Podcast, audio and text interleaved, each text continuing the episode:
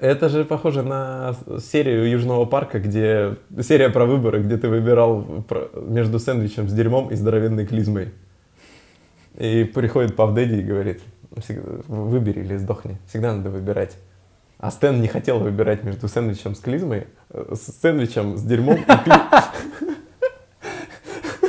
Он не хотел выбирать между сэндвичем с дерьмом и здоровенной клизмой. Ага. А, вот э, количественное тестирование может действительно в это перерасти.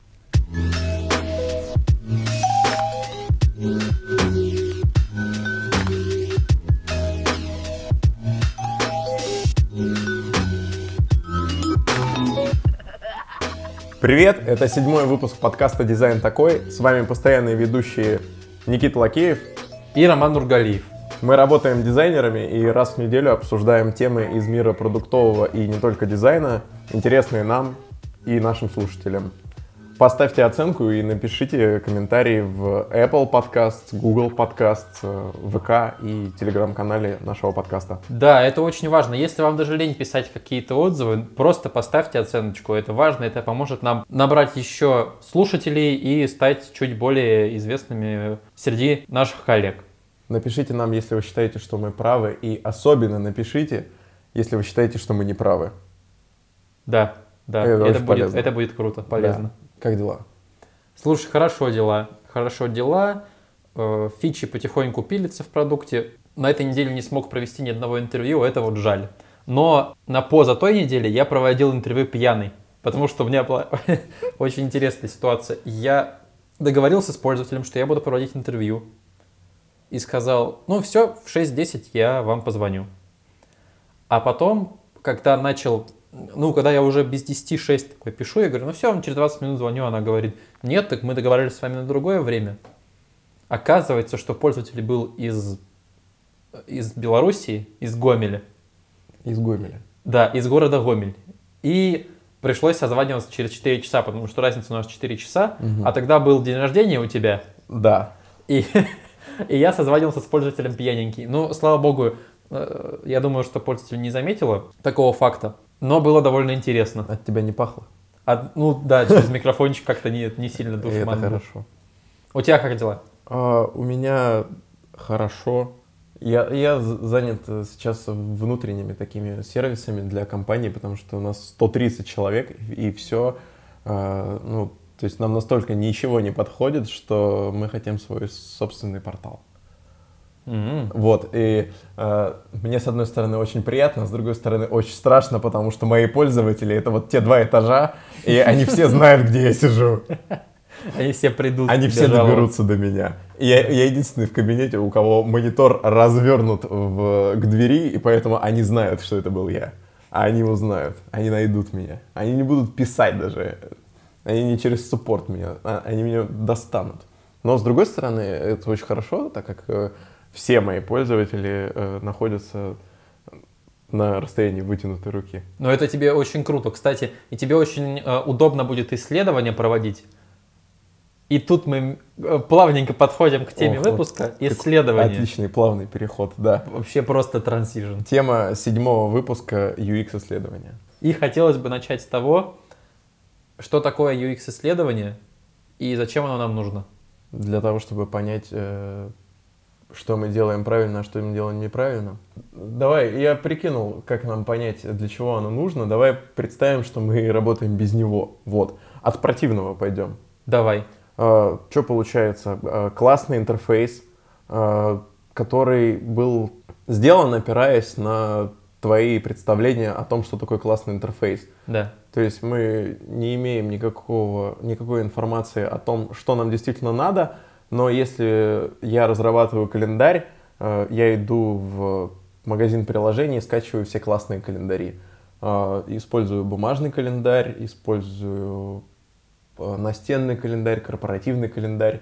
И изучая практики хорошие и плохие, делаю продукт.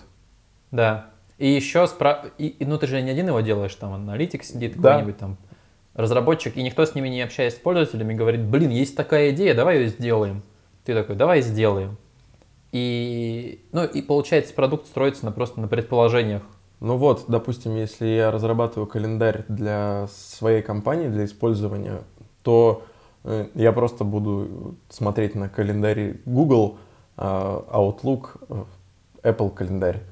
И если я и буду заимствовать какие-то хорошие и отрицательные практики, на мой взгляд, я не буду понимать, зачем я это делаю. Мгм. Мне просто будет казаться, что они, ну, клевые, мне они понравились в тот, в тот момент, когда я ими пользовался. Для меня это было удобно. И сознательно или бессознательно их перетягиваю к себе. Ага. А, Ну, получится что-то среднее. Получится продукт, который никому не нужен. Это если, если совсем утрировать это. Потому что без понимания того, что нужно пользователям, без понимания того, как им будет удобно, как им будет хорошо пользоваться, ты не сделаешь нужный им продукт. Вы сделаете какой-то, получится какой-то Франкенштейн, который будет никому не нужен. Такие, к сожалению, такие практики на рынке были. И до сих пор появляются такие продукты, которые сделаны разработчиками непонятно для кого. Слушай, ну, у меня же получится что-то. Что-то получится, но Более-менее. будет ли оно продаваться и будет ли оно нужно конечным пользователям, это уже вопрос. Вот. Слушай, я понял, что я не смогу сформировать э, какое-то УТП, и ага, момента никакого не появится. Да, да, но ты не поймешь, где аха-момент. Тут мы ну, и, и подходим, по сути, к тому, зачем UX-исследование. Ну чтобы да. такой ситуации не получилось, чтобы продукт не был таким, который никому не нужен, Ну, средний, где-то между. средний, где-то где внизу там выдачи, нужно проводить UX-исследования. Они нужны для того, чтобы понимать, что нужно пользователям, как им нужно это сделать, как они привыкли пользоваться, выявить какие-то паттерны использования у пользователей какими-то определенными функциями, понять, откуда у них эти паттерны берутся. И главное выяснить, что им неудобно, что они не понимают в приложении, чтобы сделать это для них лучше, лучше, лучше. И вот найти тот самый аха-момент. Момент, на котором пользователь говорит такой, ага, вот оно, вот сейчас где кнопка Э, подписки. Когда, да, когда, для- когда он понимает, что для меня это ценно. Плюс, что еще важно, что э, вот мы с тобой с профдеформацией, но вот хочешь ты этого или нет. Да, Э, Мы проводим слишком много времени э, и смотрим в другие зоны, э, другие части интерфейса и думаем немного не о том. да. Да, мы думаем о работе, но думаем о ней в другом ключе. Э, Поэтому всякое, мой взгляд, субъективен. Мгм. Я думаю, что нужно немного другое. То есть я думаю о том, что таблица должна быть классная а, в, в- отчете, но она должна быть удобная для бухгалтера, для того, чтобы он ее мог сканить э, глазами. А я хочу, чтобы она была красивая. Да, И вот это тот момент, когда лучше спросить у бухгалтера, как ему удобнее, а не как Мгм. мне симпатичнее. да. И, кстати, вот про профдеформацию, я помню, что я читал исследование, не помню где. Может быть, в Твиттере мобильный разработчик. Может быть, нет. В любом случае, советую подписаться на Твиттер мобильный разработчик. Звучит как интеграция, но это нет, просто мне самому интересно. Отлично. А, исследование вот в чем заключалось. Человек написал вопросы по поводу интерфейса. По-моему, это было по поводу форм. Я уже не помню, чего давно это было и не смог найти. А- от- отлично ссылаешься. Не помню на что, не помню о чем. В общем, было исследование. Там было два варианта. Нужно было выбрать один из двух вариантов. Я Мгм. сейчас упрощенно про это расскажу. Давай. Один, вариант один, вариант два. Э, Исследование было проведено на, на внутренних сотрудниках компании и на пользователях внешних. О, И результаты получились диаметрально противоположные. В первом, в первом случае э, внутренние сотрудники проголосовали за первый вариант, во втором случае за второй. Потому Да. что сотрудники не всегда понимают, к сожалению, у них реально профдеформация идет, они не понимают, как правильно сделать для пользователя.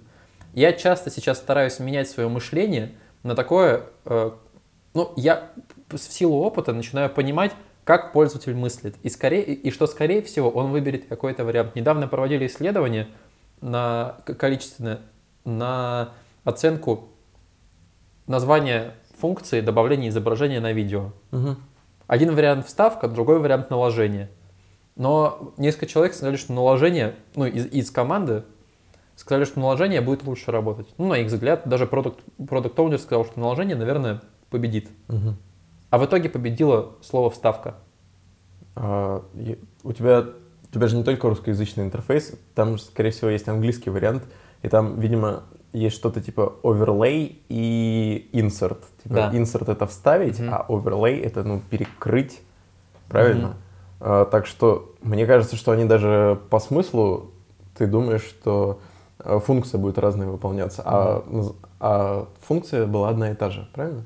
Да, да. Мгм. У каждого UX-исследования есть структура определенная. Тело. Да, тело. И неважно, какое оно, количественное, качественное и так далее, мы поговорим про типы. У каждого есть, во-первых, цель. А может ее и не быть. Когда ее нет, это плохо. Пример.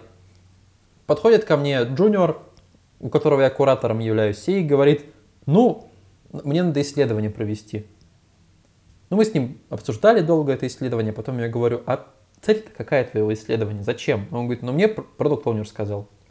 а, Я говорю, и, и зачем? Он говорит, ну, сказал, надо поисследовать. Я говорю, а вы с целью определились? Нет. Вот А- здесь была ошибка. А исследование возникло из э, желания провести исследование или из цели? Из желания понять, где проблема. Но никто не, не обозначил четко цель и не поставил вопросы. Вот поэтому нужно, чтобы у каждого исследования была цель. Например, вот если вернуться к примеру, который я приводил про вставку и наложение, Мгм. там, был, там была четкая цель. Поня- э, нужно назвать инструмент правильно, так, чтобы пользователи понимали, что он значит. И из этих двух вариантов нужно было выбрать верный. Вот цель такая, найти лучший вариант для названия инструмента. Вопросы, и, кроме цели есть еще вопросы. То есть цель поставили, да, найти лучшее название. Вопрос какой у меня, вот на который я хочу получить ответ по итогам исследования. Какой вариант лучше работает, вставка или наложение? Все. У меня, например, очень прос- простое желание э, возникает, э, когда ты говоришь о том, что цель найти проблему. Цель найти проблему хорошая цель. Но проблема, проблема с, с найти проблему в том, что она э, не адресная, она ни на что не нацелена. То есть Да. это, это просто какое-то благое начало, желание и мотив, не более того. А Когда я задаюсь вопросом, э, как- какой инструмент мне использовать э, для того, чтобы добавить файл, э, я не обладаю данными, откуда пользователи добавляют файлы.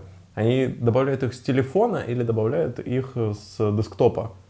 И нет смысла мне голову ломать, предполагать, обращаться к статистике в открытых источниках, типа, не знаю, там, стат-каунтера или какой-то статьи.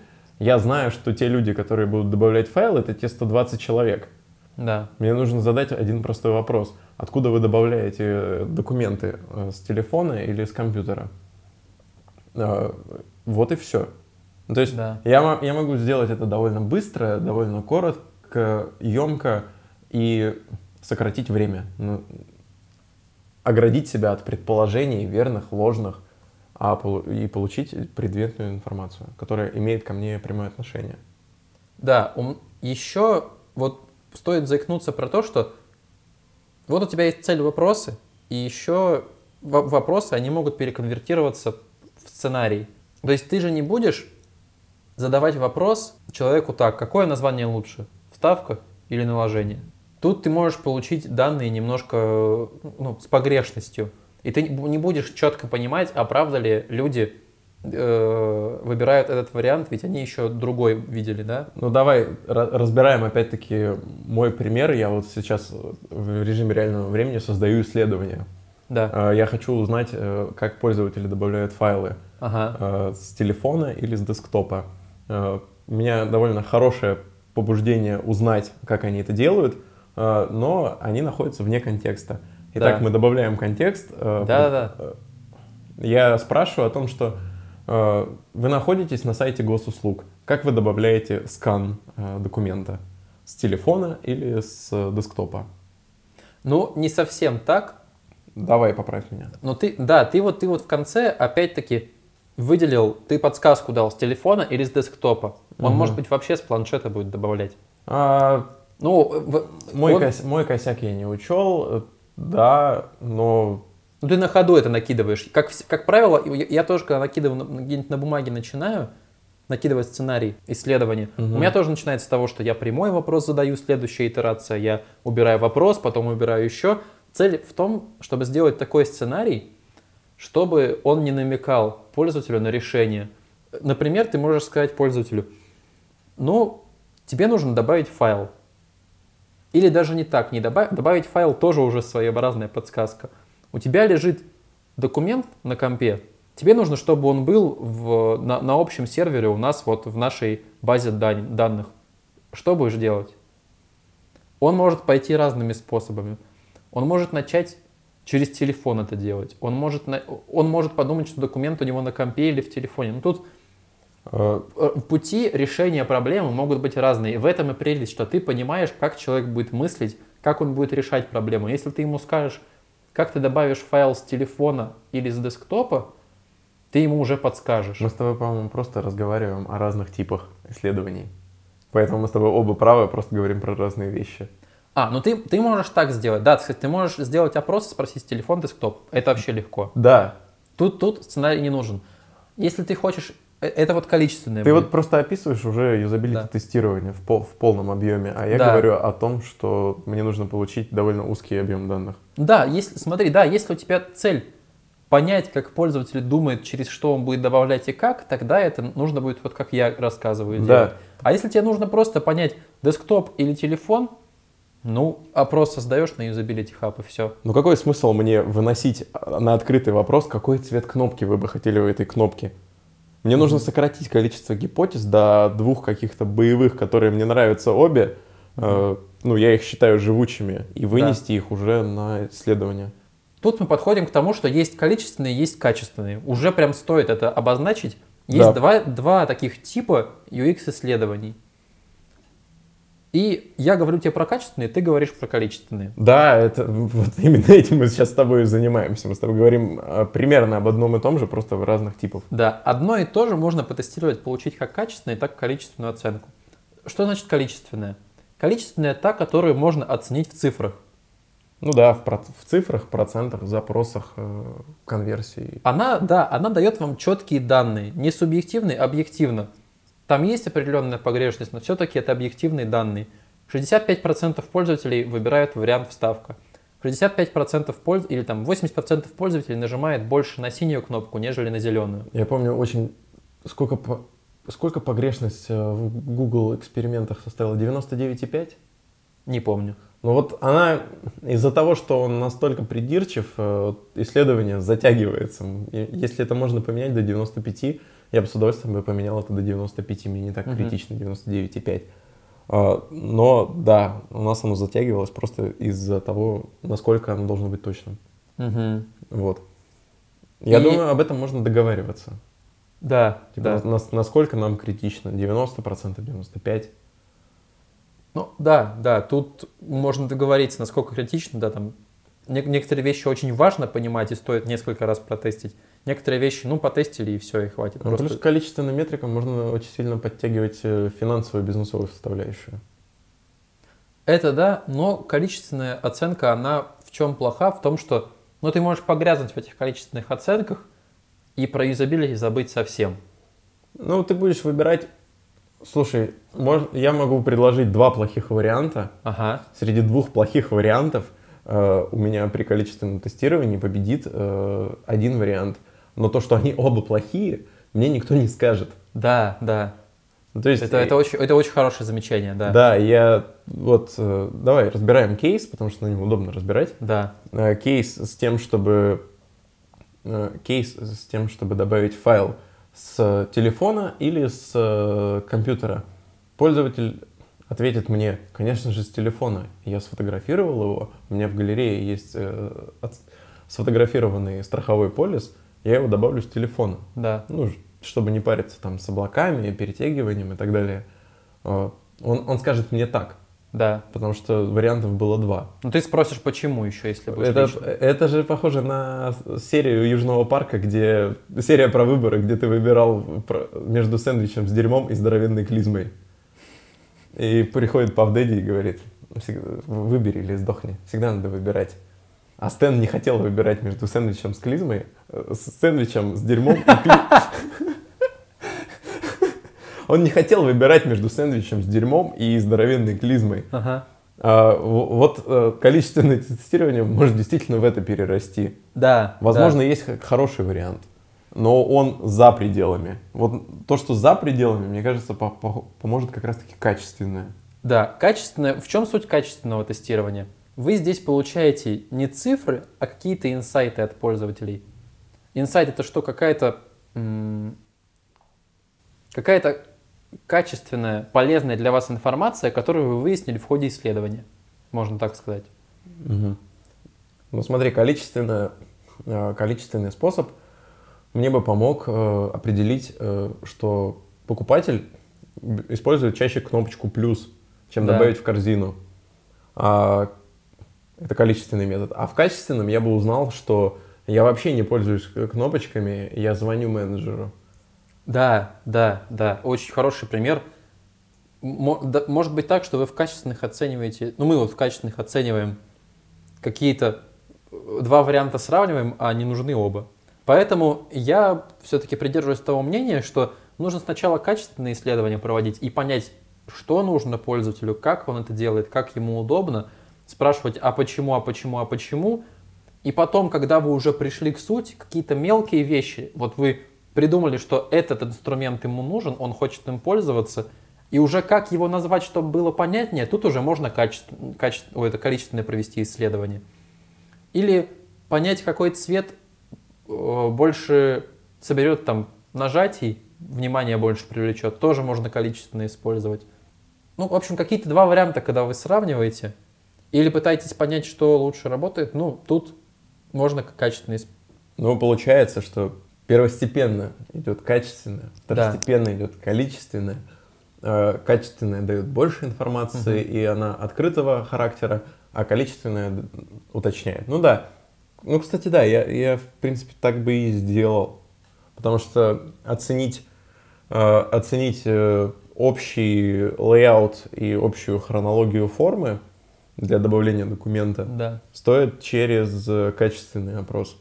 А понять, что тебе, что от тебя требуется в данной форме, э, в данном input е, да, через количественное. Расскажу такой кейс, такой случай. У нас в приложении в видеоредакторе мобильном есть такая функция. Ты отрезаешь часть видео и свайпом, смахиванием вверх или вниз ты его удаляешь. Когда мы когда проводили качественные исследования, поняли, что это является аха-моментом.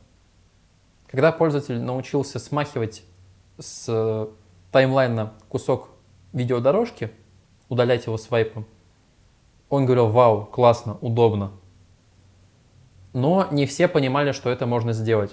Мы применили количественные исследования и по статистике увидели, что у нас ну, удалением свайпом пользуется малый процент пользователей.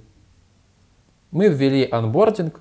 Анбординг — это обучение в начале приложения. Тур. Э, Сделали обучалку, как, как делать свайпы. У нас поднялись, поднялся процент пользователей, которые начали удалять свайпом. По-моему, процентов там на 15-30 где-то так. То есть мы скомбинировали качественные, благодаря качественным поняли, что это такой хороший момент аха-момент, благодаря количественным поняли, что до этого аха-момента доходит мало людей, и потом добавили анбординг и еще раз количественное провели и поняли, что теперь больше людей пользуются, и даже продажи у нас благодаря этому поднялись, потому что, ну, люди, люди поняли вот этот вот удобный момент в приложении. Это вот пример того, как можно использовать качественные и количественные вместе. Какие у нас есть количественные варианты количественных оценок? Давай прям перечислим. АБшка, которая в каждом выпуске, мне кажется, всплывает. Да, да, АБшечка. АБшечку уже обсуждали, на экспериментах Google обсуждали. АБ, э, сплит-тест. Ну, еще раз, что такое АБ вообще? АБ предполагает два варианта, и варианты располагают, э, распределяются между пользователями. Как- Какой, допустим, вот от- с тем же самым цветом кнопки э, мы запускаем два варианта, Мгм. сформировав гипотезу о том, что эти два варианта стреляют, и проверяем эти два варианта между собой. Какой из них Да. более более выгодный и конверсионный, и эффективный, тот побеждает. Ну да. Сплит-тест тоже как, как вот вариант АБ-тестирования. Ой, я вспомнил э, новый дизайн э, ВК, Угу. когда запускался, и сидим на работе, за- заходим в ВК, у одного новый, у другого старый, и, и это воспринималось довольно так странно, типа, а, тебе не повезло. Не круто, не попал в выборку. Да, ну Хотя это, каза- это вот, это сплит-тест. Да, И когда вы хотите протестить два варианта, 50% пользователей видит один вариант, 50% пользователей видит второй. Это вот сплит-тест.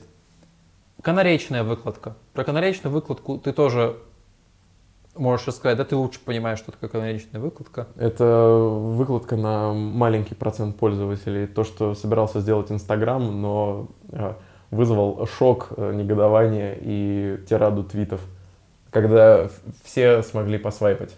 Босс их признал, что должны, должны были выкладывать на маленький процент, выложили на всех. Вот. Да. А по-хорошему должны были выложить на 1%. Не знаю, кстати, попал, попал бы я в выборку или нет. Или они любят проводить их на Северной Америке. Мне кажется, они там, у них, скорее всего, в инструментах можно выбрать страну, но они этого, скорее всего, не делают, тестят на всем мире сразу, чтобы просто случайно выбирались люди из вс- всего мира. Просто если вспомнить э, тестирование не из мира э, промышленного и продуктового дизайна, какие-нибудь программы по использованию общественного транспорта экспериментально запускаются в нескольких регионах. Да, Э, или но- новый тариф, который действует на территории эм, Московской области, и все. И если Мгм. эксперимент удачный, то мы распространим его на территории всей России. Мгм. Ну вот тоже пример э, такой выкладки небольшой. да. Опрос? Опрос. Что такое опрос? Ну, все понимают, что такое опрос. Составляешь вопросы, отправляешь форму, все. Люди выбирают варианты какие-то в вопросе, и ты получаешь количественную оценку. Сколько выбрал этот вариант, сколько выбрал этот вариант. Google Forms, SurveyMonkey. SurveyMonkey, да, Typeform, прикольная штука, красивые формы делает. Кажется, я проходил. Тут важно учесть как раз-таки типы вопросов, которые входят в опрос. Да, Потому да. что мы с тобой вот эту тему подняли, упустили, сейчас я бы к ней вернулся.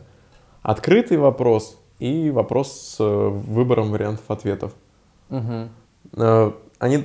Хороший вопрос должен содержать все. Хороший опрос. Вот то, что такое? Вот хороший опрос должен содержать все. Я думаю, что э, да. Да, но мне кажется, иногда вопросы бывают перегружены. И когда я прохожу опросы от Booking.com, последний раз я проходил опрос. Нет, от, э, от сайта GoEuro. GoEuro для покупки билетов по. Европе. Там был длиннющий опрос, меня он заколебал под конец, я слился. Обещают вообще обычно 50 или 100 долларов. Ты его заполняешь м, с мыслью о том, что тебе эти 100 долларов может быть дропнутся, но они не дропнутся. Мгм. А, смотри, можно скомбинировать, а, потому что вопрос о том, сколько вы готовы платить за подписку, э, лучше ограничиться все-таки вариантами какими-то 5, там, 10, 15 долларов. Но если у тебя будут только варианты ответа, можно упустить инсайт. Да. То есть важный. Я писал э, для The Verge э, ответ о том, что все классно, мне нравится ваш контент, но так мало про Россию, я хочу больше про Яндекс новости читать. Мгм. Я хочу читать новости про Mail и про Рамблер, и про то, что хотят навесить великий русский фаервол. Да. Если бы этого поля не было, мое мнение так бы осталось при мне. Так я хотя бы надеюсь, что они его там получили. Да, ну не будем зацикливаться долго на опросах. Я бы отдельно потом разобрал эту тему, если интересно слушателям. Но есть еще один вариант, это анализ метрик. Это, это нужно проводить постоянно. Например, вы хотите понять тоже, тот же, как вот я пример приводил, сколько людей удаляют свайпом, пошли, например, какой-нибудь инструмент амплитуд. У нас есть амплитуд, это один из самых развитых и популярных сейчас инструментов для аналитики интерфейса. Там можно посмотреть. Вообще, я в целом, и у нас вот команда, она в целом за такой data-driven подход, мы смотрим всегда аналитику, смотрим, сколько процентов этим пользуется, сколько этим, и на, на основе этих данных можно понять, например, выпиливать фичу или нет. Если ей пользуется 1% пользователей, ну, вероятно, она не самая популярная, ее можно либо задвинуть куда-то далеко в настройки, либо посмотреть, как, вот как Microsoft делал, да, с Paste, типа вставить. А, опять, опять история про Ribbon? Да, да, про то, что Microsoft вот в этой верхней полоске в Римбоне, они посмотрели, что люди часто пользуются функцией «вставить», и вставку вынесли вверх, в это верхнее меню, прям крупно иконку «вставка». Это было сделано благодаря количественному исследованию, количественной оценке. Да, и царю, царю данных Excel. А, я от себя добавлю из интересного, что я открывал. А, когда я занимался грейдбуком для курса по вышмату, угу. Список студентов выглядит как список студентов. Есть лектор и есть тьютеры, ну, семинаристы. Угу. В России в России это семинаристы, тьютер или teacher assistant это называется. Угу. Если смотреть просто на список заданий, то угу. кажется, что все идет параллельно. То есть 300, 320 человек на потоке занимаются примерно одним и тем же. Uh-huh. Но данные показывают, что на самом деле все не так. А, ты смотришь э, на группы, на секции, то есть, за которые отвечает один тьютер, uh-huh. и выясняется, что у него студенты делают домашку на полтора часа больше, чем студенты из другой группы. Задаешься mm-hmm. вопросом, а что у них все с успеваемостью плохо? Они mm-hmm. не догоняют, не понимают, э, отстающая группа. На самом деле групп, с группой все в порядке, с успеваемостью тоже. Грейдбук тоже самое об этом говорит. Mm-hmm. Они делились, и разные тьютеры преподавали, скажем так, в разном стиле. То есть, э, так как можно домашку сформировать э, по-своему, набрать ассайменты, задания – то каждый тьютер выбирает свой стиль. Один дробит на курс на 16 ассайментов, а второй дробит их на 8. Угу. И получается то же самое, что в, в курсе на 8 ассайментов, ну, на 8 вот этих домашек, угу. домашки очень объемные и тяжелые, а в курсе на 16 маленькие и короткие. Угу. И если ну, не, не просмотреть это, кажется, что все идет ну, параллельно и так угу. линейно, а они дробятся. Угу. И они сами этого не замечают, скорее всего, то потому что ну, просто работают в привычном себе ритме. Да. Но, есть, но это можно за ними подметить. Угу. Вот. Поэтому просто выделил сущность для секции. Вот, ну, вот это вот для подгруппы. Ну да, это вот количественные оценки. Вот мне кажется, стоит про качественные больше поговорить. Потому что качественные, они, боль, они намного больше пользы приносят, и намного, намного больше от них профита какого-то. Но они дают третий вариант, я, я бы так хотел сказать. Да, да, они дают третий вариант. Какие есть типы качественных исследований? Ну, во-первых, коридорное тестирование. Это такой, такой вариант тестирования. Я часто таким занимаюсь, когда я просто беру телефон с прототипом и бегу по коридору, ну, в смысле, не бегу, а иду по коридору и вижу человека и говорю, привет, есть пять минут? Если, говорит, есть, все, показываю ему приложение, задаю вопросы определенные, также по сценарий какой-то задаю там, ты, вот у тебя приложение для, редактирования, для редактирования видео, ты хочешь там добавить то-то, то-то, или там может быть какой-нибудь вариант, если вы тестируете приложение для заметок, вот у вас приложение для заметок, вы хотите добавить заметку, как будете делать и так далее. Можете тестировать разные вещи. Его прикол в том, что оно быстрое, человек 8-10 хватит для исследования – у него какие-то четкие цели, и оно не захватывает целевую аудиторию. Вы просто, ваша цель протестировать просто на людях, просто ну, на пользователях. Отвлечься, получить э, взгляд со стороны свежий. Да, да, коридорку, она, она быстрая, эффективная в, в меру, то есть для своей скорости. То есть это в плане, то есть это, это самый быстрый вариант, как ты можешь протестировать, как ты можешь провести какое-то UX-исследование. Часто его провожу, один из самых популярных, в принципе, мне кажется, среди вот продуктовых дизайнеров. Сколько ты вопросов задаешь на коридорке? Коридорка чем короче, тем лучше, потому что человек, как правило, люди торопятся, когда ты по коридору их идешь, э, вылавливаешь. или они работают, если ты подходишь на рабочее место, вот коллеги. Я стараюсь не, не к айтишникам подходить, там, к HR, к маркетологам, то есть люди, которые меньше с программами работают, обычные такие, не, не, не айтишные люди.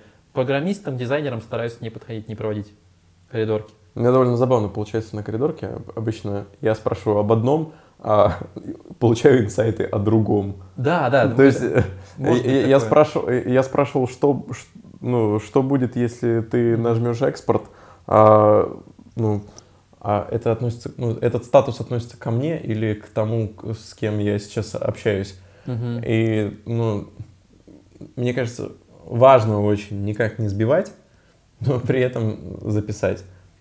Потому да. что это важный, важный инсайт, я его получил, угу. никак не отвлекаю, просто записываю, иду дальше по своему сценарию. Я стараюсь не больше пяти вопросов задавать. Пять уже, ну, прям, прям потолок вопросов на коридорке. Ну, и ко всем пяти вопросам можно прибавить по пять, по, ну, по, по три почему, даже больше там. Почему, почему, почему спрашиваете. Людям всегда интересно рассказывать про то, ну, что они чувствуют. Вы, это как такая социальная валюта определенная.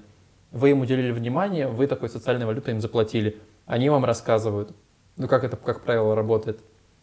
И, ну, коридорка, она полезная, она быстрая. В этом ее э, прикол. Что еще? Какие еще варианты есть? Есть вариант такой интервью. Интервью — это такая противоположность коридорки. Его лучше проводить на пользователях, либо на людях, которые пользуются похожими программами на, ну, на ваш продукт, и интервью, оно имеет определенную структуру. Вы договариваетесь, вот я когда пьяненький проводил э, интервью с пользователем, вы заранее с ним договариваетесь. Я взял пользователя, у нас есть чат приложение в Телеграме. Я увидел, что девушка написала довольно большой пост про ее, что ей понравилось, что нет. Я ей написал в Телеграме, говорю, вот я дизайнер продукта, давайте пообщаемся. Она говорит, давайте, все, время назначили, только э, не забыл я город спросить и страну про часовой пояс. А как же Гомель? Да, как же Гомель. Но э, договорились и общаетесь в долгую, много задаете вопросов. Ну, в долгую это вот минут 15-30, как правило. Дольше тоже людей отвлекать не стоит. У интервью тоже есть конкретные цели. Вы пытаетесь выяснить, как человек пришел к идее скачать, например, видеоредактор, почему он хочет скачать видеоредактор, какие он видео хочет э, в нем делать, какие варианты он рассматривал, как он начал искать решение своей проблемы. Google Play, например, или App Store. Если App Store, какой запрос вводил? То есть вот ты стараешься весь путь понять, когда проводишь интервью, весь путь понять человека от момента, когда он задумался о том, что ему нужен мобильный видеоредактор, до момента, когда он купил ваш видеоредактор или другой видеоредактор. И пытайтесь понять, почему он вашим не воспользовался. То есть это такой долгий разговор. Я вспомнил про интервью, э, про то, что я проводил, проводил его с э, Дашей. Я спрашивал э, про, про... Вообще меня интересовала тема бассейна, потому что ну, бассейн — это сервис. Да. Я решил, что бассейн э, должен быть таким... Поход в бассейн должен быть таким же простым, как заказ такси. Угу. Э, поэтому я спрашивал, ну, не имея никакого продукта на руках, я уже спрашивал о том, э, о фитнес-залах, угу. центрах, э, спа, э, тренировках, кроссфите. Спрашивал вокруг. Да. И не имея какого-то продукта на руках, не имея прототипа, я уже получал те инсайты, которые мне полезны. Например, о том, что э, узнать о том, что сегодня не будет занятия, довольно тяжело. Да. То есть кто хреново информирует фитнес-центр о том, что тренер заболел, он сегодня не выйдет, или другой проведет, или э, спортзал затопило. Уведомления приходят плохо. Э, узнать о том, что сменилось расписание, тарификация, опять же, большая проблема. Э, и зачем я загонял себя в рамки бассейна, если в фитнес-залах есть еще какие-то трекеры и браслеты, то в бассейне твой пользователь в плавках исландцах, и у него нет QR-кодов, телефонов, сканирования и так далее. Да, ну, тут, тут ты правильно указал, что интервью можно проводить как по готовому приложению, так и на самых первых этапах вообще реализации продукта. Вот у нас сейчас в компании сидит продукт оунер м, одного продукта, и он проводит просто кучу интервью, чтобы понять, а нужен ли вообще людям продукт этот. Потому что коридорка будет э, оценивать э, локальное решение твое. Да, а интервью, оно дает информацию. И проведя там, определенное количество интервью, вы можете понять, что можно понять, что твоя идея вообще нафиг никому не нужна. То есть, что людям не нужно такое приложение, которое ты придумал. Что им их устраивает то решение, которым они пользуются сейчас. Для этого очень классно почитать книжку «Спроси маму». Не помню автора. Роб Фицпатрик. Молодец. Роб Фицпатрик написал прекрасную книгу э, «Спроси маму». По-английски называется «The Mom Test». Она небольшая, и там описано именно вот про, про технологию вот этого интервью и зачем оно нужно. Вот именно для того, чтобы понять, а надо ли вообще это приложение, и это, взлетит ли эта идея или нет. И там описано прям Там техники, была как про, про кулинарную книгу, про книгу рецептов. Да, э, кейс раскидывался, и важно было то, чтобы не спросить о том, ты пользуешься кулинарной книгой на iPad. да, Он заходил издалека, о том, спрашивал о том, э, используешь ли ты кулинарные книги, рецепты, читаешь ли ты их, или ты помнишь их по памяти. Э, И вот версия с девайсом приходила далеко потом. да. Очень хорошо описана, кстати, еще структура. Что задавать, что задавать начале, что, что- задавать в конце. То есть э, сужать вот эту воронку от очень общих вопросов к более предметным. Да, и в в общем советуем почитать эту книгу, она очень классная, но я бы при интервью тоже отдельный подкаст сделал, это, думаю, будет полезно и интересно послушать. И еще варианты качественных исследований, вернемся к этому, качественные исследования, юзабилити тестирование. Тоже, вот коридорка, это один из вариантов юзабилити тестирования. Вообще юзабилити тестирования есть вот три типа выделяют. Есть модерируемое. Модерируемое, когда ты приглашаешь пользователя к себе в какую-то там переговорку, да, допустим, у вас большая компания, ты нашел пользователя, там, это HR или маркетолог, там, какой-то контент-менеджер, который не сильно с IT много работает, в принципе, подходит под целевую аудиторию, ты приглашаешь человека, вы собираетесь в переговорке, определенное место, да, ты даешь ему девайс с приложением, он пользуется, ты задаешь вопросы, ты модерируешь это, это тестирование, ты ведущий, ты ему задаешь вопросы, ты с ним общаешься, он при тебе отвечает, и у тебя есть возможность, то есть он что-то сказал, ты ему, а почему, а здесь, у тебя есть возможность включиться и какие-то вещи у него выяснить поподробнее. Это модерируемое. Как правило, мы часто модерируем проводим. Немодерируемое – это когда ты дал приложение человеку, скинул инструкцию и от него ждешь ответ. Он его может либо записать тебе по скайпу, скинуть там свой, свой экран записать, как он решает проблему, либо это опрос, это, ну там какой-то по, по ходу пользования он отвечает на какие-то вопросы тебе. В общем, немодерируемое, когда ты не можешь человеку сейчас включиться в беседу и с ним о чем-то поговорить, до задать ему вопросы. Это А. немодерируемое. Смотри, сейчас в целом интересно, пытаюсь по- понять, и- есть такое мнение или, в общем, о том, что прави- правильно поставленная задача это э, при тестировании, допустим, навигатора. Да. Э, проложи маршрут до работы. Мгм. И ты, ты не говоришь о том, какие надо инструменты использовать, ты не открываешь тот экран, с которого нужно начать. Ты просто предоставляешь чело- человеку девайс и говоришь, доберись до работы, скажи, как добраться до работы. Да. А, а вот и, и начинается. То есть я не предлагаю ему вариант проложить через а, общественный транспорт или пешком, или э, нажав на, на точку или выбрав адрес. Допустим, я тут не вмешиваюсь. А, это является ли это немодерируемым тогда тестированием? Ну, если, если я нахожусь, вот я сижу рядом с тобой и э, задаю Если ты тебе не вопрос. лезешь, это скорее немодерируемое. Если ты не лезешь. Но я при этом... э, Почему я считаю это важным? Потому что я могу наблюдать за тем, что происходит. Да, по идее, да, это, это немодерируемое. Но чаще всего немодерируемое, оно в условиях, ну, пользователь находится в каких-то своих условиях, он там либо по скайпу соединяется, ему показывают, либо ты дай- вот даешь ему такую задачу, но ты скидываешь ее ему Онлайн он делает, записывая свой экран и скидывает тебе запись своего экрана. Ну, Плюс хорош в том, что ты, что э, я не дроблю, э, не раскидываю на вопросы, не предлагаю варианты. Минус в том, что я нахожусь прям, прямо рядом с ним, и возникает непреодолимое желание задать вопрос мне. Поэтому вот немодерируемое, оно часто проводится, оф- ну, не при тебе, для тебя это оффлайн, Да.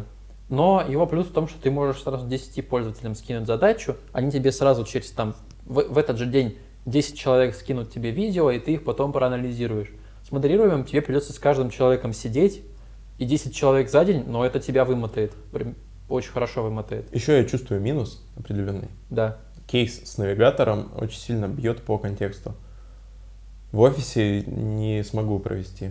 Скорее всего, вот удо- удобнее было бы в контексте, той ситуации, когда мне действительно нужно воспользоваться Да, навигатором. и вот это, это уже третий вариант юзабилити тестирования, это тестирование партизанское.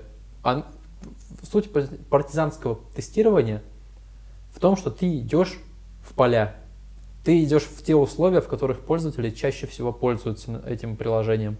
Ты можешь пойти на улицу, ты можешь э, тестировать, Яндекс тестировал приложение своего такси, садились прямо в такси с пассажирами вместе, сидели, ну, с водителем. Это у тебя лока- локальный шлягер становится. Да, да, да, локальный шлягер такой. Можно, э, до того, как я вот пришел в мобильное приложение, у нас тестировали ребята в аэропорту. То есть они подумали, ну, где люди часто монтируют видео с отпуска, в аэропорту стоят прямо в телефоне, можно что-то уже смонтировать, пока что-то ждут. Приехали, и там, и там с людьми общались. Плюс людям в аэропорту часто в зоне ожидания нечего делать, поэтому Плюс он такой дорогой кофе. Да. Вот, в общем, партизанское тестирование, юзабилити тестирование, когда ты идешь в поля прямо в условиях, где люди этим пользуются. Например, вы дел... вы, ты вот можешь делать приложение для какой-то компании, и прям в эту компанию пошел, с сотрудниками этой компании поболтаешь. Мое самое ужасное партизанское тестирование – это когда мы с тобой в командировке пытались пользоваться собственными, собственными задизайненными а, картами, сделали их минималистичными и не смогли найти этот магазин. Да. Вот это было А в Индии ужасно. очень сложно искать. Э, э, это было просто ужасно. что-то. Гипотеза, гипотеза, мы уберем лишние данные, чтобы они нам не мешали смотреть. А, в пух и прах была разнесена тем, что я сам не мог найти дорогу по своим собственным картам. Ой, да, в Индии даже по Google картам сложно найти дорогу, ни- никуда не доберешься без помощи. Слушай, я немножечко хочу э, вылезти из э, типов качественных э, исследований. Да. Вот я употребил слово гипотеза, Мгм. И давай поговорим о том, где в UX-исследовании гипотеза лежит, и чем в UX-исследовании гипотеза лежит. Для меня гипотеза в UX-исследовании — это то, что э, мне кажется, я знаю. Ну, то есть э, я выношу гипотезу, мне кажется, я знаю, что так. Ну, то есть в, в моем примере с э, картами, мне кажется, что э, лишняя информация отвлекает. И убрал. Гипотеза... Да. Сейчас тебе скажу про гипотезу. Появится ли гипотеза в начале э, исследования или вы, выявится в конце? Где, где же она сформируется? По итогам исследования у тебя могут новые гипотезы появиться. Но изначально ты, когда что-то тестируешь, у тебя вот есть цель, но перед целью была какая-то гипотеза, правильно? Вот. Ты, ты, ты что-то, ты что-то предположил, ты всегда что-то предполагаешь. Исследование предполагает какую-то гипотезу, и она либо по итогам исследования подтверждается, либо нет. И на вопросы тоже ты отвечаешь. Точно так же. Ты вот, например, тестируешь когда два варианта, у тебя есть исследование двух вариантов. У тебя же есть гипотеза, что лучше сработает какой-то из них. Да. Но эта гипотеза может либо подтвердиться, либо нет. У тебя может быть также гипотеза, что пользователям очень нужна функция записи одновременно и камеры, и передней, и задней. То есть и камеры на селфи, и камеры чего-то вокруг да, я, я происходящего. представил для какой-нибудь трансляции условной. Да, да, пользователю очень вот эта вот может функция нужна быть.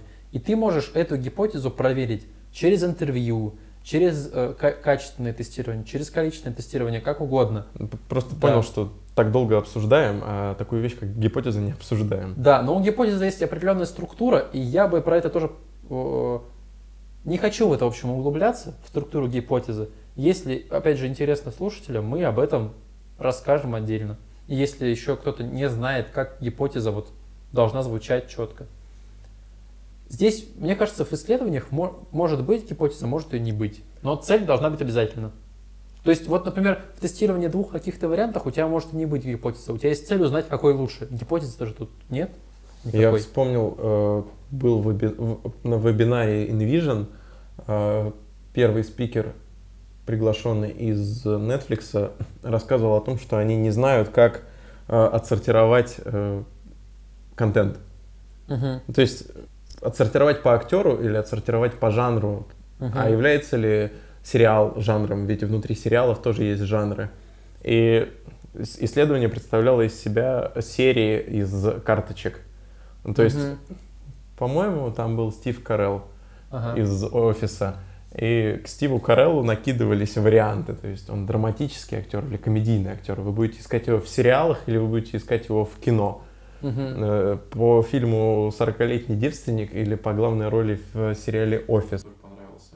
Ну да. Исследование можно самому придумывать разные варианты. Там со стикерами что-то делать, приглашать пользователей.